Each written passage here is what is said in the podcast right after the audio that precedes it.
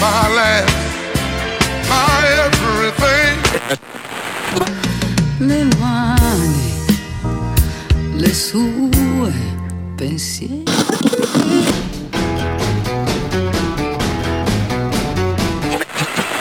Dovevi portarci me! Dovevi portarci me! Se si può proprio... Fuxia, il podcast che ti entrerà dentro. Forte. Siamo all'ultima puntata di questa stagione. Oh, finalmente una gioia. Ma come? no, ti prego, io sono tristissima e ho scelto tra l'altro un argomento... Tristissimo. Brava. ecco. Come sopravvivere quando qualcuno che ti interessa smette di seguirti sui social. Sbam.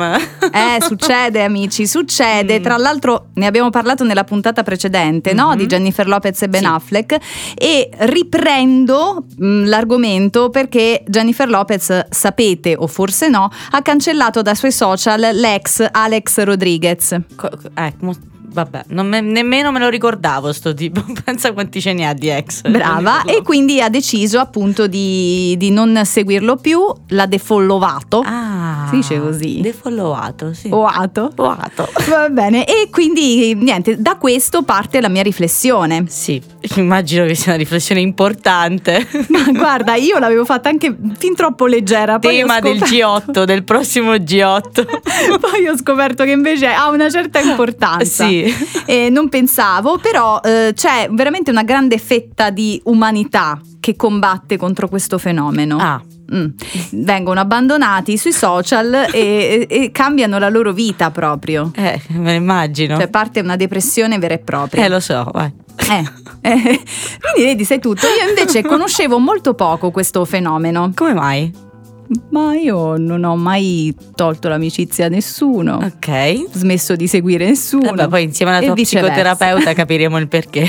sì, probabilmente sì. E allora ho scoperto che addirittura il fatto è serio. Mm-hmm ma davvero perché ci sono anche delle non so come posso definirle dei fatti scientifici, sì, no, delle com- stranezze de- scientifiche che hanno, insomma, sono fondate, sono psicologicamente sì. fondate. Sì, Ci si affida a uno psicologo per venirne fuori. So- cioè se ti abbandono sui social, non nella vita reale. Non sull'autogrill, nell'autogrill Cap- eh, dell'autostrada. Mm. Puoi spiegarmi qualcosa in più su questo fenomeno? Come no? A Grazie. te, Mary Jo, per esempio, no? Ti è mai capitato di incontrare gente strana sui social? Sì. Ok, quindi mm, se sì, appunto, come definiresti con un nome, un aggettivo quella breve interazione, relazione? Cioè, c'è un nome che vuoi dare a questa, a questa situazione? Esiste secondo te? Caso umano. Caso umano, beh, ci può piacere caso umano, caso mm. umano. Esistono diversi fenomeni mh, mm, di casi umani, di, diversi casi umani sì. fenomeni.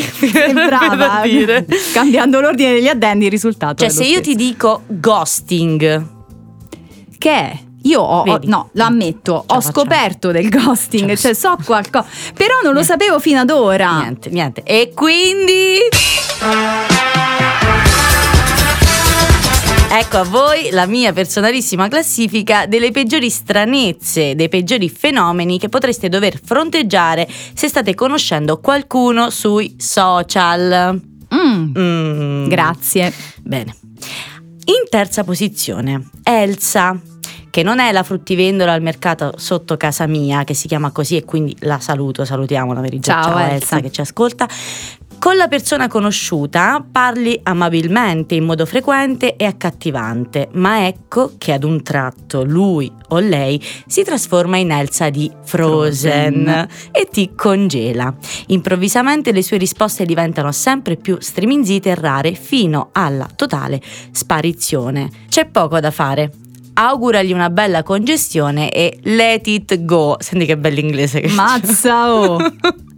Al secondo posto, flash penning, che non è una roba tipo il fisting, il pissing, potrei andare avanti per, Smettiamola, per poi? Mm, ok, la prima parte di una relazione tende ad essere sempre la più coinvolgente. Sì. Mm, C'è passione, Sì. eccitazione, insomma è il momento in cui si gode appieno dell'energia e della potenza di un incontro. Bene, i flash penner sono persone che sistematicamente si nutrono e si fermano alle scintille iniziali. Tanto che tendono a saltare dalla nave dopo che questo vortice coinvolgente naturalmente si affievolisce. Quindi cosa fare? Salite su una zattera ed allontanatevi appena avvistate l'iceberg. Però prima fatevi da un colpettino flash che male non Ma fa. lo sai che sono d'accordo con questa seconda posizione? Tu sei da flash penner? Mi sa di sì. Vabbè, andiamo avanti.